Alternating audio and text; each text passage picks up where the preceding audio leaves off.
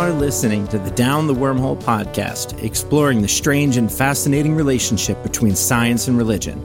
This week, our hosts are uh, Ian Binns, Associate Professor of Elementary Science Education at UNC Charlotte. And I'd say the thing that we bought recently that I'm really excited about is we got John a brand new bike. Rachel Jackson, rabbi at Agudas Israel congregation in Hendersonville, North Carolina. And a purchase that I made recently that is enjoyable is a six pound bag of gummy bears. Kendra Holt Moore, PhD student at Boston University. And my favorite recent purchase is my new Venus flytrap. Zach Jackson, UCC pastor in Reading, Pennsylvania, and my favorite recent purchase is my new pair of AfterShokz bone conduction headphones. My name is Adam Pryor. I work at Bethany College in Lindsborg, Kansas. The most enjoyable thing that I have bought recently that okay, so this is a technical question. Does it count if my wife bought it, but I consider it from us both? Absolutely. Yeah. Absolutely. Okay, okay. You're basically one person. It's fine. I don't think she agrees with you about that. It's in Um, the Bible. Uh, yeah, she doesn't like that quote. Um, Genesis 1. Come on. uh, so the, I think the most enjoyable thing that I bought recently was the birthday present for our son who turned one today. oh. That's right. Happy birthday, Happy little guy. little Happy one. birthday. Which is what? Like, Oh, uh, so it doesn't matter what it is. He's one. He's not going to know. I mean, it's that he gets to like rip the paper that he's excited about. Um, no, it's this like rockety tunnel tube thing that he can crawl oh, into. those are amazing. So yeah, I think he'll he'll enjoy that. Um, he clearly has all of her genes about like climbing in and through and on top of things. So this will collapse when he climbs on top of it, which seems safer in general. What a good opening question this is. yeah, because today we're talking about gratitude. And I believe this is the concluding episode of our Big Emotions series. And so we're going to be talking a bit about the um, the academic study of gratitude, as well as the religious elements of gratitude and the practical applications of gratitude. And so I thought that the best way to begin this episode would be to consult with the patron saint of gratitude, which is a title that I've bestowed upon him. Um, he's not even technically a saint, but he is my favorite dead Christian. So, um, Saint Rogers. Oh. As in Mr. Yes, as in Mr. Mr. St. Rogers. Um, this clip was from his. Uh, he he received a, a lifetime achievement award in the 1997 Emmys, and this was his acceptance speech. Oh, it's a beautiful night in this neighborhood. So many people have helped me to come to this night. Some of you are here, some are far away, some are even in heaven. All of us have special ones who have loved us into being. Would you just take, along with me, 10 seconds to think of the people who have helped you become who you are? Those who have cared about you and wanted what was best for you in life. 10 seconds of silence. I'll watch the time.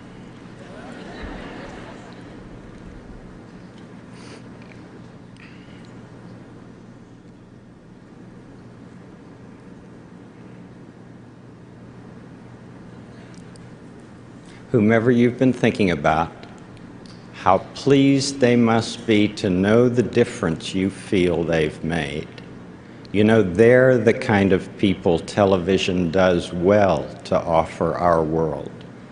Special thanks to my family and friends and to my coworkers in public broadcasting, family communications, and this academy for encouraging me, allowing me all these years to be your neighbor. May God be with you. Thank you very much. My favorite part about this video clip, which if um, I would encourage all of you listeners to just go on YouTube and look for Fred Rogers Lifetime Achievement Award, is that 10 second pause in which everyone in the crowd just kind of begins by awkwardly looking around and then they all start weeping and smiling and they're all thinking about those people that have encouraged them along the way and that have helped them along the way. And in that moment of have of Fred Rogers making a safe space to feel gratitude, that you can just see the Hollywood cynicism melt away off of people and this pure joy flow through them. And I don't think there's ever been a person in my lifetime who has been better at cutting through the kind of modern cynicism and like uh, bringing people to their knees in a gentle sort of a way. There's a wonderful interview that he did on the Tonight Show when Joan Rivers was hosting. And, you know, it's Joan Rivers and she's trying to be who she is and being real snarky and sarcastic. And she asks him to, like, oh, can I wear your sweater? And, and he goes okay and takes it off and gives it to her and she she puts it on and she's trying to make jokes and you know it's you know the way you make fun of Mr. Rogers for being corny and cheesy and then he tells her that his mother made that for him and that every single Christmas for almost his entire life she would knit him a sweater and that each and every one of the sweaters that he wore on the show was handmade by his mother and it was a way of of feeling her love oh, uh, and remembering her support. And Joan Rivers didn't know what to do with it. because she is who she is and she's trying to be, you know, this snarky, edgy comedian. And suddenly she's like a 10 year old again and she's hugging her mommy and it's emotional and beautiful. And I, there is just something about the way that he, the orientation by which he lived, this orientation towards gratitude for other people, for the world itself, for exploring the way that things work, that just it's so needed right now um, because man, I, it's just so easy to be cynical and jaded in these days. So, one of the things I find really fascinating about gratitude is that as an academic study, it's only like 20 years old. And Kendra, I know you've done a lot more research than I have into this, but like we're still doing the the early stages of of like scientific research and neurological studies and even genomic studies. But this is something that people have just known in their bones since there have been people. Well, some of the challenge of that, right, is trying to distinguish gratitude from altruism, mm-hmm. right? As like distinct mm-hmm. things. Yeah, because what do you mean? What so do you when mean? we look at, um, say, the animal kingdom, and we see that a um, chimpanzees are more likely to to help another chimpanzee that has helped them first. Um, mm-hmm. chimpanzees are more likely to do things for the keepers that have fed them most recently. And some people would see that and then read gratitude into that. But gratitude being something that is felt is hard to hard to know if something that we can't communicate with is feeling anything.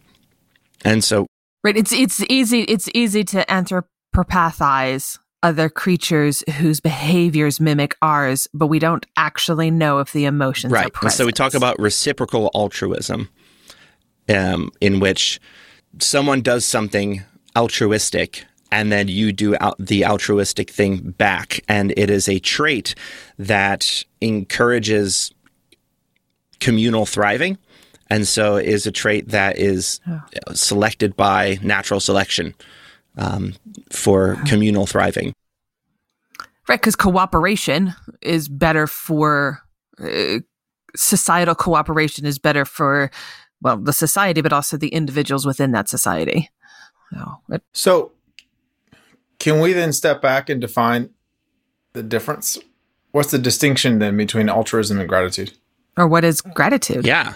So Yeah. For, so, one, what is gratitude, and what's the distinction between the two? I have the uh, the most commonly used definition from Robert Emmons and Michael McCullough, um, who define it as a two step process.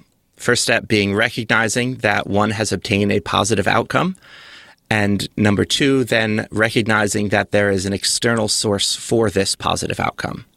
And I can add um, the one of the things I wanted to add about gratitude is that it's in this category. I think we've talked about this before, um, but this category of self transcendent emotions is something that um, awe is also in this, this family, but self transcendent emotions are thought of as things like awe and gratitude and also compassion and um, they they have this social function of you know doing things like coordinating a group and are um, socially beneficial for like getting a group to survive the their circumstances and environment because they make people work together or create feelings of like thankfulness and reciprocity between people and so gratitude, things like gratitude, compassion, awe, all do that in a slightly different way. So I think when we talked about awe, we talked about how it can be um, something that makes you feel like the boundaries of yourself are extended and you feel this like interconnectedness with people. Um, compassion is something that like makes you feel like you should help someone who's suffering. And so in that way, like they will probably help you when you're suffering and it's beneficial for the group. Gratitude is um, also in this category, but the typically the way that it's talked about um, as being like socially beneficial is that it it um, helps to develop feelings of reciprocity and promotes altruistic behavior or like pro-social behavior. And so you know there's like a lot of facets of like what is gratitude? Like you can talk about it in terms of its social function but also like the physiological um, responses that happen which is true for all the emotions that we've been talking about. Um, but that's when in terms of like social function it's it is um, like the, the greatest benefit you could say is the reciprocity that people feel. And it, it sort of like creates this downward or like the snowball effect of like altruism and pro-social pro-sociality that continues to build and is just like overall typically really positive for a group to be able to survive and work together and share resources and things like that.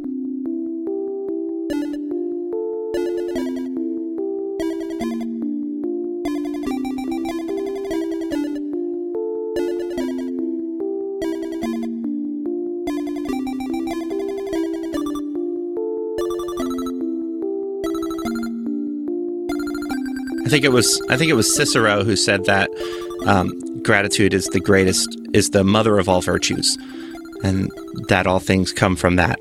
But Cicero was also an ingrate and an awful person, so I'll take that with a grain of salt.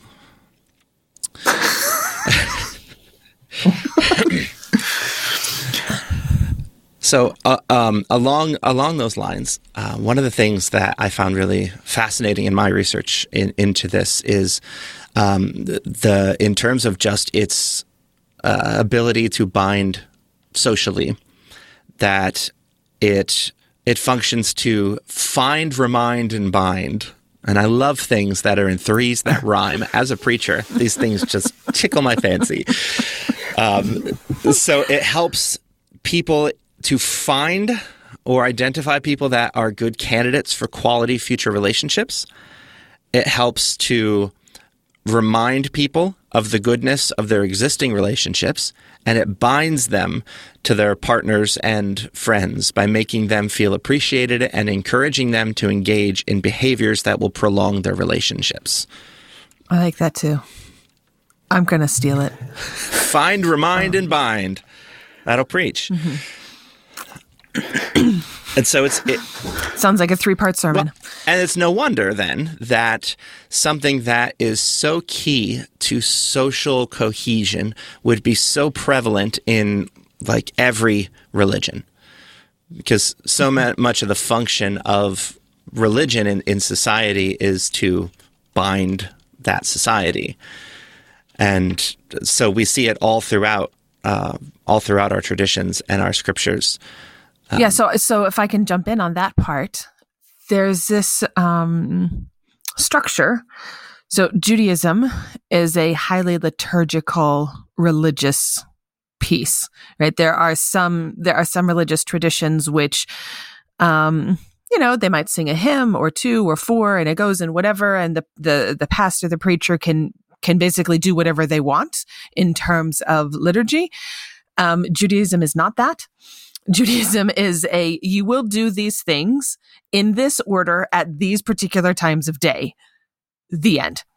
And more liberal, religiously liberal streams of Judaism have said, yes, but we're going to be a little bit, you know, we're going to expand the box and figure out what those things mean, but we're going to keep the, the same basic structure.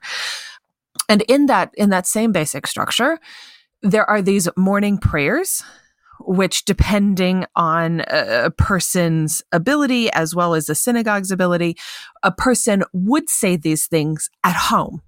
The, these these first morning prayers, and this very first one is about um, individual gratitude, where it's in the singular moda, um, like mm. I moda ani lefanecha. I offer thanks to you, which is literally like me, myself, mm-hmm. me, myself, and I. And that's in the morning. And morning is defined as any time prior to noon. And then in the evening, it switches. And again, you can hear moda ani lefanecha in the morning. And in the evening, it switches to modim anachnu lach. We are grateful to you. So in the morning, we have to start, and, and that's intentional, that we have to start with our own internal gratitude. We have to begin our day looking at the world. And in some traditional circles, that prayer is said before exiting the bed. So imagine expressing your first moment of gratitude before your foot hits the ground and how the rest of your day is going to go. And then at the end of the day, you come together with your whole community. And as a community, you say together, we are grateful. Look at everything that we ourselves have done during the day as an individual. And now we are together as a group, similarly expressing that so that that positive energy that we've tried to establish as an individual can come together as a group. And it, it, for me, that, that is really powerful to start as one and end as many. Um, so that's just one example where gratitude sort of bookends our days. Um, and and another another little piece on that that I want to add um, that I found a very big difference in different religious traditions is before is eating, right? How many people say a blessing before eating or a prayer before eating? Um, we're rewatching, my husband and I are rewatching The Big Bang Theory because it's an awesome show. Um, and we just got to a scene where where Sheldon and his mom are eating, and she says, "You know, in our house we say we we pr- we we pray before we eat, or you know something like that." And they go through this prayer, and it lasts you know 15 seconds. Um, and I know it's a TV show and it's not exactly reality, but I've seen that kind of prayer in many other circles, right? Okay, everyone hold hands and we we bow our heads and we pray for 15 or 20 seconds and say thanks and then eat. And in Judaism, we have that 10 second prayer over the thing you eat and over the thing you drink. And then you eat.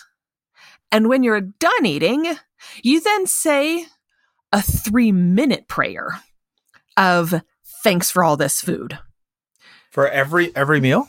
for every meal. It's called uh, Birkat Hamazon, right? The prayer of eating. Um, because there's the prayer of this is the food I'm going to eat. And then there's Right. the prayer after eating because there is this recognition that before eating, you're darn hungry and you're not really focused on gratitude. So we were talking about Maslow's hierarchy, you know, this in a couple episodes ago.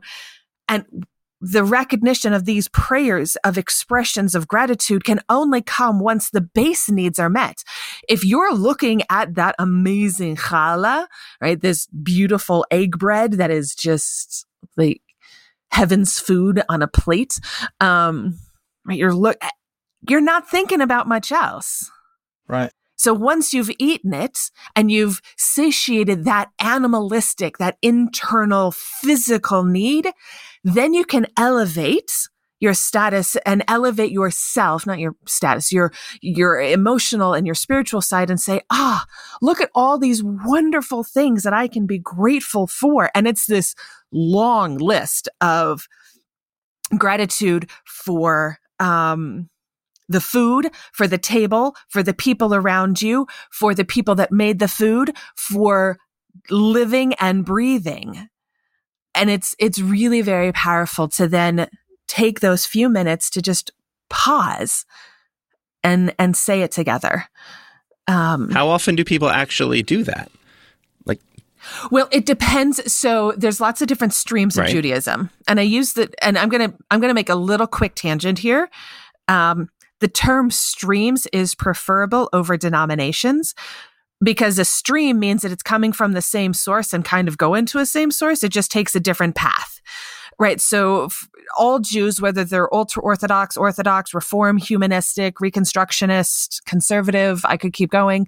Um, all come from the same source of Torah, all come from the same source of Jewish law, halacha. And it's just an understanding of how we deal with that in our own personal days and where that leads us. So Um, can I interrupt real quick? Yeah. I'll let you finish in a second. Okay. But I have to get this out, and you guys know how I work. Yes. When this pandemic is over, and and it's safe for us to be in each other's houses again, Yeah. can can I please come over for dinner Of course. and just experience this? Because I think this is really cool. Yeah. Like I would love to experience the full cultural impact. So Yeah. okay, It's awesome. and carry on. It's awesome. um, so that's why I say streams as opposed to denominations, which is like a a major break, right? That there is a massive difference between Protestantism and Catholicism, and even within Protestantism, there's lots of different breaks. So that's why we use this term stream as opposed to denomination. So I say that in in order to answer Zach's question: How often is this done? In the more traditional streams where this this law is meant to dictate how one lives one's life. It's done after every meal, quite literally every meal. And to the point where if you go to Israel and in Jerusalem anyway, and you go and grab a pizza by the slice kind of place or just a quick falafel, right? A, a stand up place. And uh, you eat it, right? You're there and you eat your falafel and you're by yourself and that person by themselves and that person's by themselves. You all get together at the end of your meal and you say this prayer together so that you can con- fulfill this commandment. You can fulfill this mitzvah. Uh, mitzvah, by the way, means commanded. It doesn't mean good deed. Just throwing that one out there too. Um, so you do it together. And so in those communities, it's every meal. In more religiously liberal communities where that kind of law is not dictated and doesn't drive every daily religious decision, it would probably done on Shabbat, right? On the Sabbath dinners, on holiday dinners, on big get togethers like after Passover or, right? Some, uh, uh, an occasion where lots of people are together as opposed to every meal, if that makes sense. So again, it's that a question of, of frequency, but it's still done and it's still known. And if you go to kids camp, it's done at every meal, right? To, to teach wow. kids how to do it. And, um, it's got all these catchy tunes. And, um, you know, on holidays, it begins with like this beautiful, etc., etc. Um, so it's got this like really upbeat, like, whoa, we're full and so full of happiness and gratitude and just this explosion of praise.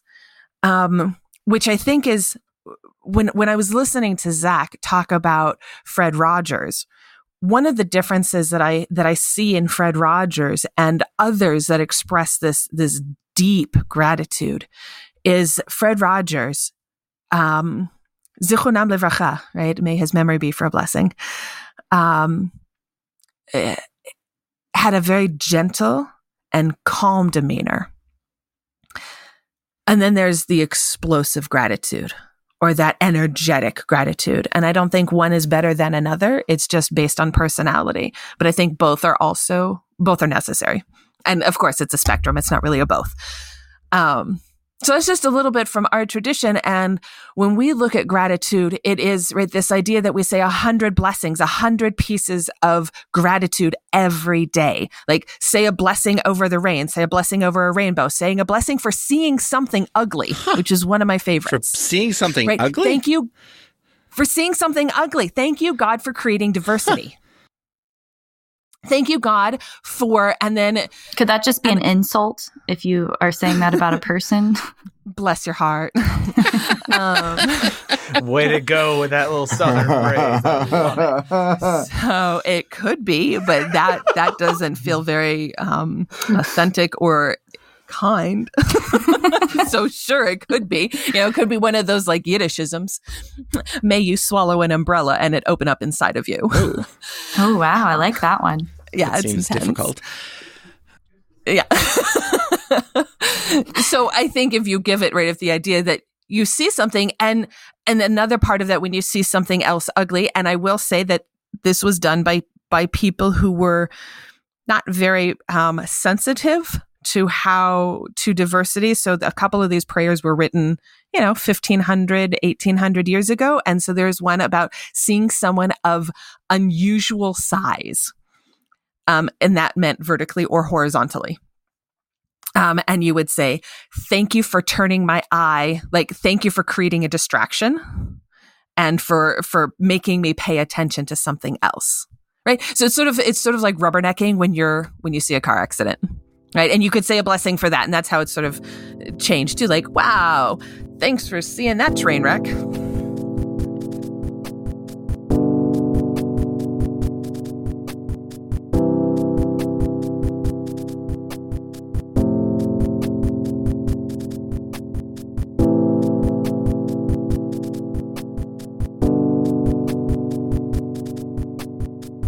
So I've been teaching uh, my congregation about uh, Pharisees, uh, Sadducees, and Essenes this past oh. week, and Woo-hoo. one of the and you can correct me if I got this totally wrong, but one of oh, the boy.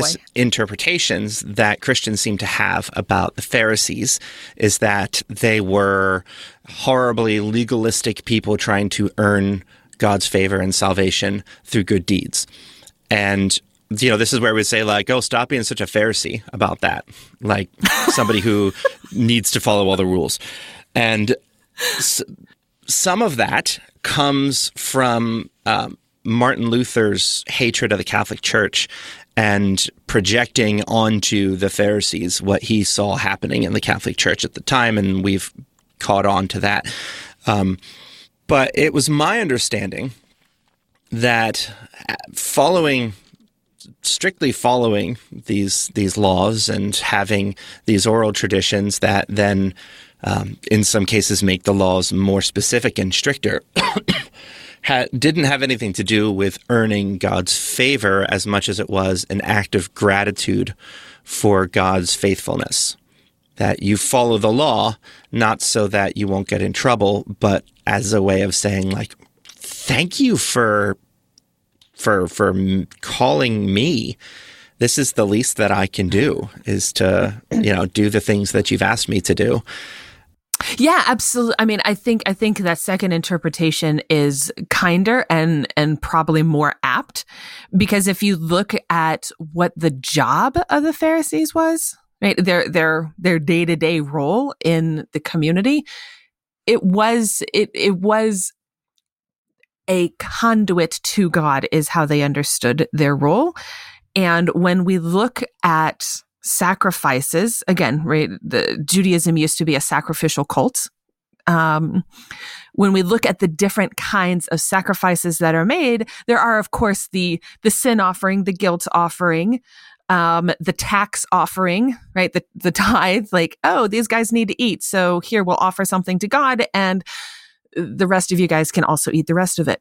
But there's so there's five different categories, and of the five, one of them is Thanksgiving. 20% of sacrifices are strictly out of gratitude. And so if we can, if you can imagine everything that you do in your life, 20% of that comes from a place of thanks.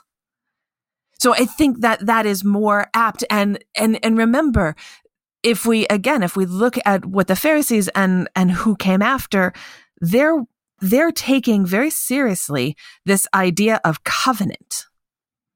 That you are in relationship with someone and we've all been in relationship with someone. Right? Every one of us whether that is god or not right and there are things that you do in your relationship just to show them just to show them that you're thankful right eh, we i mean there there's pop culture books about this all over, right? The five love languages of every relationship now. Um, Adam's not a fan. Adam's. no one's surprised. My love uh, language uh, is sharing memes. I, don't, I, don't, know if that counts as gift giving, but quality time. Um, so yeah, so I think I think it would be fair to read them as much more kind than, you know, the playground insult that you shared. what a Pharisee.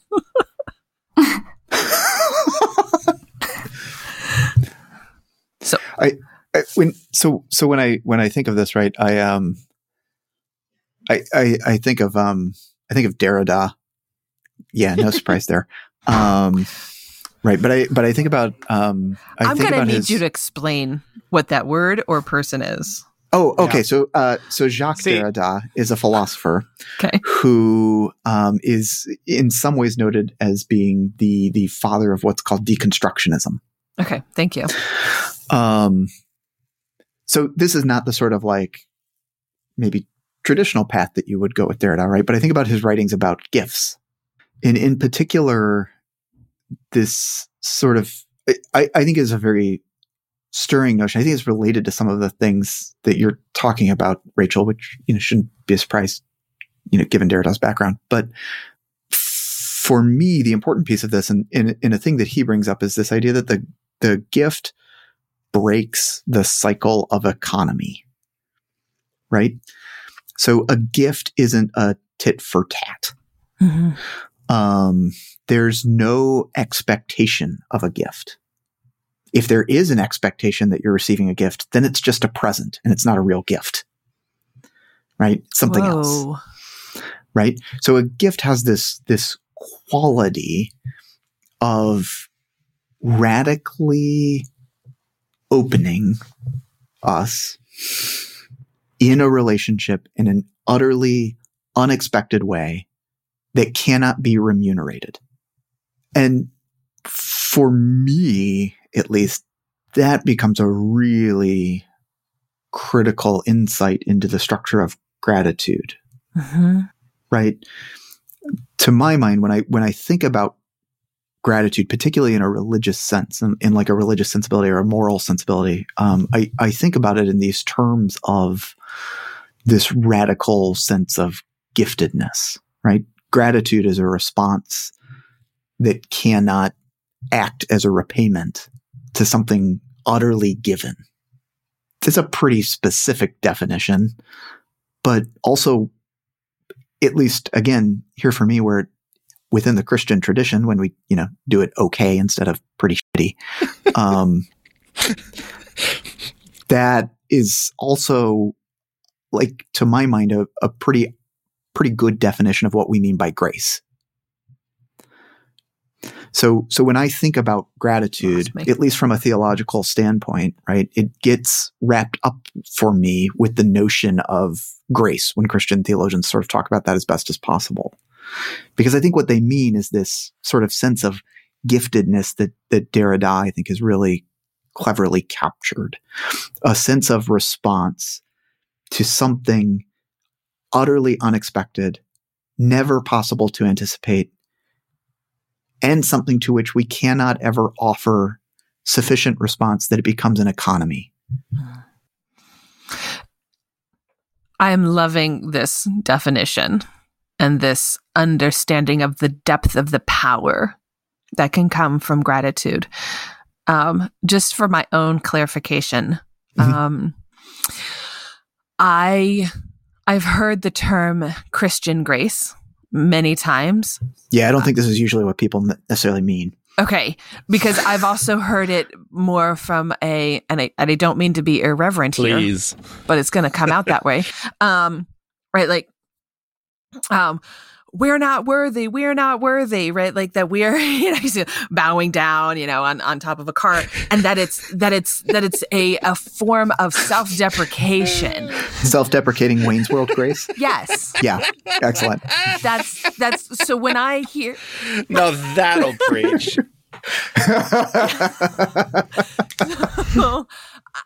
that's when I hear Christian. Honestly, when I hear Christian Grace, yeah. I, I that's I picture Wayne's World, um, and and I don't I don't really like that. I don't. Yeah, me really, neither. besides that, I don't like the movie. It's okay if you if you disown me for that, but I don't I don't like that concept of of really putting this massive hierarchy between a theological being and or entity and the human that is uh, being saved right through grace. And and that and maybe that's because i'm jewish and i just don't understand that and this whole concept of being saved. But is when you're talking grace how are you meaning it?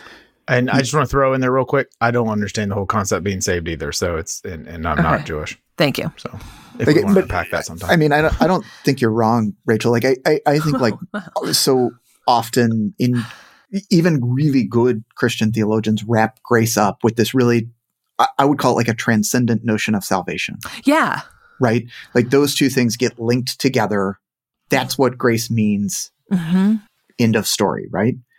Um, I, I think that's really like a bad bastardization of what this term was supposed to do. Okay. Um, so for me, right, working very squarely out of a Lutheran tradition, where grace is like a really big deal. Mm-hmm. There aren't too many things that Lutherans really sort of say, like, well, you got to have this one to be in the club. The necessary and sufficient. Yeah, this this you know, if you if you throw grace under the bus, you're probably out. You're being um, you know, you're, you're going to have to make a hard case to sort of get back in. So, okay. like, this is the piece where I look at it, and, and part of this is because of it, it was so central to like, you know, Luther's writings before he goes like bonkers. Um, like, like, happy young man Luther Maybe, who's yeah, optimistic about read, what might, I think I've only read like bonkers Lutheran stuff. Right, like happy young man Luther who's like optimistic that the church can still be reformed and he's not actually leaving Catholicism versus mm-hmm. like bitter old man Luther who's like nobody will listen to me and so I'm going to throw them all under the bus and send them to hell. Um, Pope is the Antichrist. Yeah.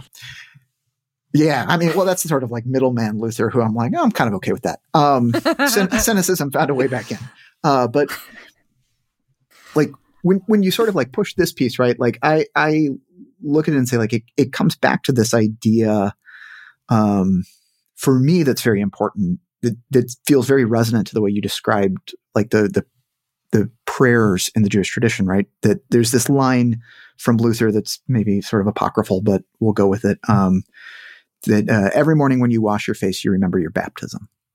Oh. Right? Which has this very similar effect of mm-hmm. using a ritual action to create a sense of a reminder of, and this is the key piece for me, the sort of giftedness that Derrida describes. Mm-hmm. right? The sheer unexpectedness of waking up today. Yeah. Not in a like hierarchical sense, not in a like we're not worthy sense, but in a I'm freed Mm-hmm. of the burden of economy. I'm freed of the tit for tat because this has been given to me and now I want to give to others. Yeah, there's a theme that flows through some various streams of Christianity um, that we call prevenient grace. That is the grace that was bestowed upon you by God before you knew it.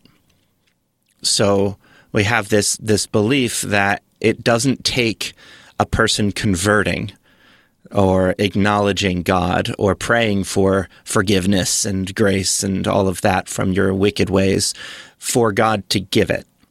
And so there's a certain acknowledgement that we're not perfect, that there is evil within us, that there is there is that within us that is not you know of of God and but that God is still there, still uh, pouring out grace and love and enabling you to be the person that you were made to be before you had a, any say in the matter. Um, as sort of a, a low level baseline grace that I find to be helpful and beautiful um, because the grace that I was given, like theologically, um, in my formative years was a grace that had to be asked for. So I was taught that we are all fallen by nature and we are all sinful by nature and we cannot do anything good on our own. That no matter how good we think we are, how moral we think we are, without God, we are um, filthy rags. And so we need God's grace and we need God's forgiveness for every sin that we commit. And so, in order to be cleansed by the blood of Christ, you need to ask for forgiveness for that sin. So, like, I used to have this litany of prayers before bed of, like, I'm sorry for this, I'm sorry for this, I'm sorry for this. And then at the end, there was always the, I'm sorry for the sins that I committed that I forgot about or didn't know that were sins. And I'm sorry that I forgot about them and that I like, and then I'm sorry that I had to say I'm sorry that I forgot. Like, you know, it, there's a cycle to it hmm. because that sort of a grace is a grace that is given only after it is asked for. And that's not grace, that's transactional. That's like going hmm. to a coffee shop and ordering a coffee and getting a coffee. I wouldn't say that uh-huh. the barista gifted me with a coffee. That's not the barista's free gift. That's a transaction. Whereas this is w- what the prevenient grace is is I woke up in the morning and my wife had already made coffee and had offered it to me because she knew that I had a rough night and that I might want coffee in the morning. And and the key to that, right, is that your wife doesn't expect that you're now going to make coffee for her.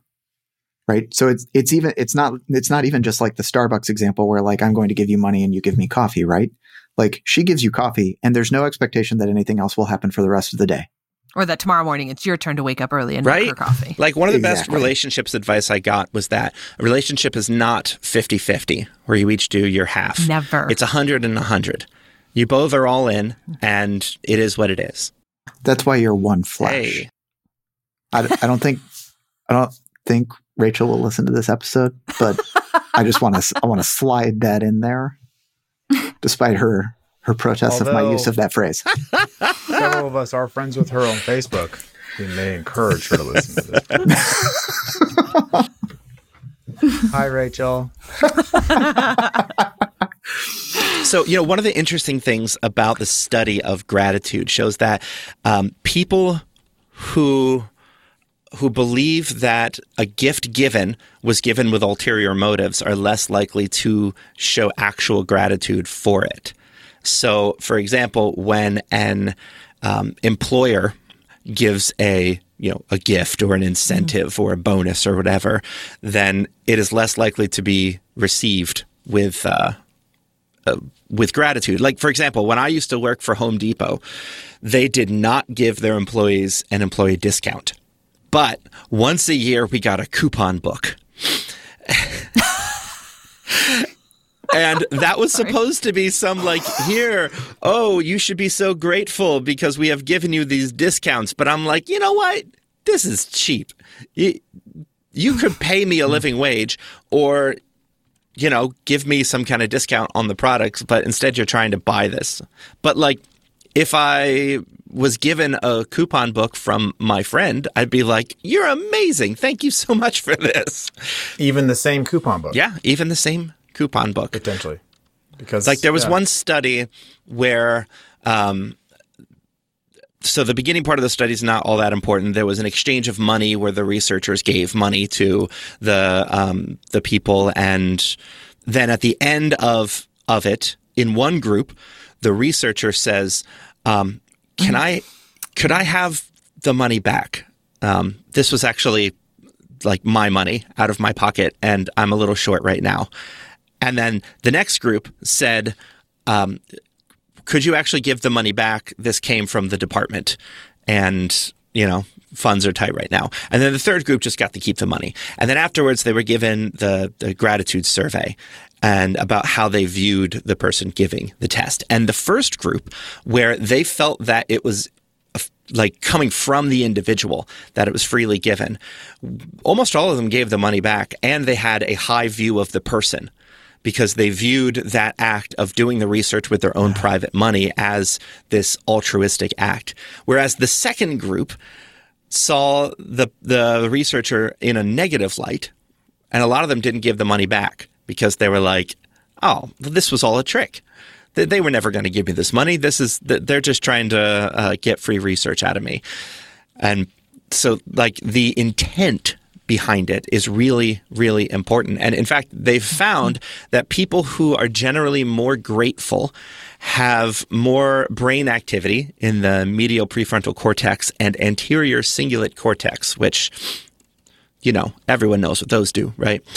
Uh, generally, Call, call them altru- Just call them altruism. generally the centers. pr- places of the brain that are associated with moral cognition and uh, perspective taking. So they find that people who are are more grateful are better at judging other people's intentions. Because so much of being grateful has to do with judging whether or not it is given altruistically.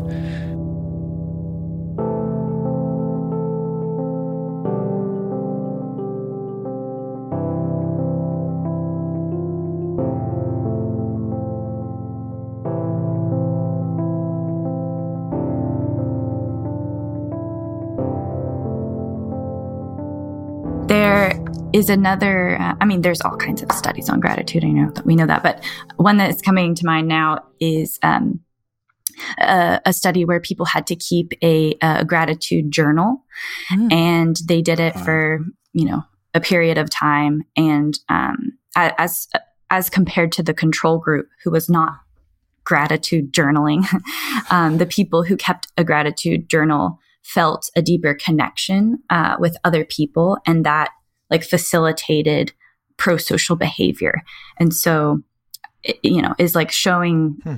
similar results and connected to the kinds of things that, that zach was just talking about where there's something that happens in the brain and it like you know doing any activity that facilitates a, a feeling of gratitude whether it's the journal or even um, you know making coffee for a partner in the morning or doing ritual prayers after meal before and after meals like there's a lot of variety of what that can look like but um it, it's just interesting to see that like all of these different ways they're they're sort of doing something really similar and the benefit is that you have a stronger group of people that feels more in tune with one another and it's just like a really a beautiful mechanism of pro-sociality One of my favorite studies was they took a group of people and had them fill out a questionnaire about their happiness level and then had them think of a mm-hmm. person that has positively impacted their life and then write a letter to that person. And then afterwards gave them another test and found that across the board people were happier afterwards. And people who had come in most depressed saw the biggest increase in happiness. So it has more of an effect if you are already low. There's a great uh, YouTube video from Soul Pancake, which is Rainn Wilson's channel, and that has people people come in and then they're told that they have to call someone that has had the biggest. Well, they had to write the letter and then they had So to call sweet. the person, and it's beautiful and it makes me cry every time. Yeah. And I show it to my class when we're talking about ways to increase uh, mood and positivity and pro-social behavior, and it is beautiful. And we should, we'll put it in the show notes because you should all see it. I I think the older gentleman, what you're talking about, the older gentleman who referred to as professor, His accounting professor Uh, who's in yeah. heaven. his accounting professor, I thought that was just so sweet. Like, yeah, you know, I mean, I'm a sap anyway, so you know, I cry. And a professor. hat these days, um, and a professor, right? So I just thought it just was so moving to see the impact. You had most people in the video were picking, you know, either a very close friend or a family member or someone like that, and then you see this gentleman pick uh, um, a professor that he must had decades before, um, and to see that the role that that teacher had in his life, I, was just so moving. So incredibly moving. yeah, Um, one of my favorite, yeah, one of my favorite studies on on gratitude, especially when we're looking at the pro-social behaviors, is people were given um, twenty dollars, and one group was said, "Here, here's twenty bucks. Go buy whatever you like." And so they would do it. They did a before test, spend the twenty bucks, get something, and do an after test. Like, and how do you feel now? Right. And then the other group was said, all right, here's 20 bucks. You have to spend all of it on someone else. Same thing. And the people that spent money on someone else were significantly happier, grateful, you know, whatever, right? Positive emotions after in the after effect than the people who spent the money on themselves. So I think when we look at gratitude, doing that based in that altruism piece, doing something for someone else really really drives home I think that message of being grateful because it is it's just uh, the gift with no strings.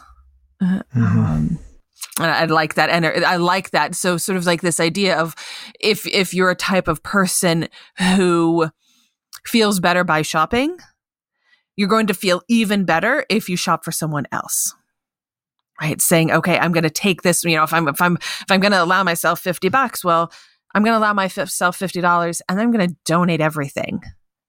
Right? Donate all of that. Like that feels so much better. As a person who loves Um, memes, I get the most joy from sharing memes.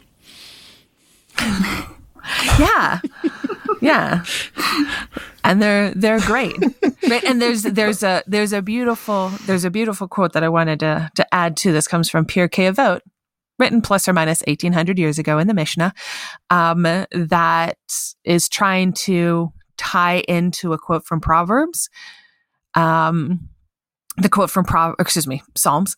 Uh, the quote from Psalm says, "You shall enjoy the fruits of your labors. You shall be happy and shall prosper." And it understands that verse to say, Who is rich? The one who enjoys their lot. And I think there's something really powerful about that, that the gratitude of just living? The gratitude of just existing, similar to what Adam was saying, similar to this idea of moda ani lefanacha, right? Thank you. Before I get out of bed, before anything was done, just thank you for, for,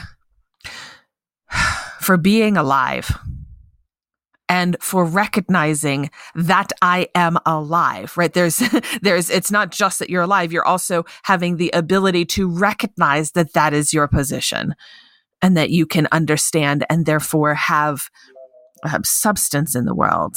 And, um, yeah, I just, it, it makes me, it makes me happier Mm. with those things. Well, I'm thankful for um, your thankfulness and for the general disposition by which you exist in the world. it is um, it for a cynical person like me. It is uh, necessary to have people like you in our lives, and so on behalf of our entire mm-hmm. listener base and. and uh, three fifths of the cynical people in this podcast. Um, we thank you. wait, wait, wait, wait. Who's yeah. getting left out here? That's, that's what I want to know. He's not a cynical person. He's not cynical. So, Ian and Rachel are what buoy this podcast. I feel like I feel like when I get cynical, is I'm down. I'm really struggling. I feel very cynical. So I know we're we're coming to the end, um, and this is atypical. We started with a question today. I would like to end with a quick question um, quick in the sense of quick of our answers. um, what are you grateful for today? Well, I already went. yes. so thank you. And thank you for that. Can I still say Venus flytrap? Absolutely.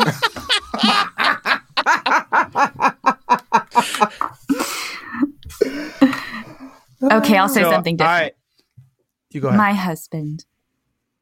Aw, Chad. So I'm always, uh, you know, every moment I'm grateful for my family. Um, but for right now, you know, one of the things I, I always look forward to is our time together because it just fills that bucket that right now is just draining nonstop. Um, and so, yeah, today I'm very grateful for our time together. Adam has. oh wait, I have to go. yeah, you're just staring at the ceiling. Uh, follow that cheesiness up, buddy. Man, it's it's rough. It's rough to follow that level of. yeah, you should have gone before Ian. Right. I, right. There's nothing that I'm going to say that's not going to like immediately prove Zach's point about cynicism. I'm grateful for the cold embrace of oblivion. right. There's, I, I mean, I, I, didn't talk about how the other representation of water that I have from Lutheran theologians is, is the cesspool of sin. So this is a sort of double edged symbol. But um, uh, I, uh, so I I am. Uh, uh, do you? It's hard to do a serious one. I'll I'll do a serious one. Uh, so I'm grateful uh, for for Linus. Hmm. Little cutie pie. And I am grateful for compassionate, open, vulnerable conversations and of diversity of opinions and beliefs and the ability to break bread after said conversations.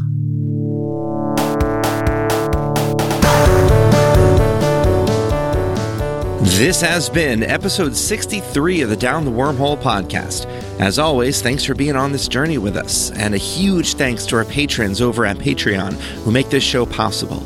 If you'd like to help us out a little bit with hosting and recording costs, you can find us at patreon.com slash down the wormhole podcast. Join us next week as we continue our Sinai and Synapses interviews. We'll be talking with the Rabbi Jordan Shainer as we explore how the Talmud can teach us how to be better scientists, where our identity comes from, and the unexpected blessing of a Canadian interfaith curling league. It was a lot of fun. Until then, be well, stay safe, and wear a mask.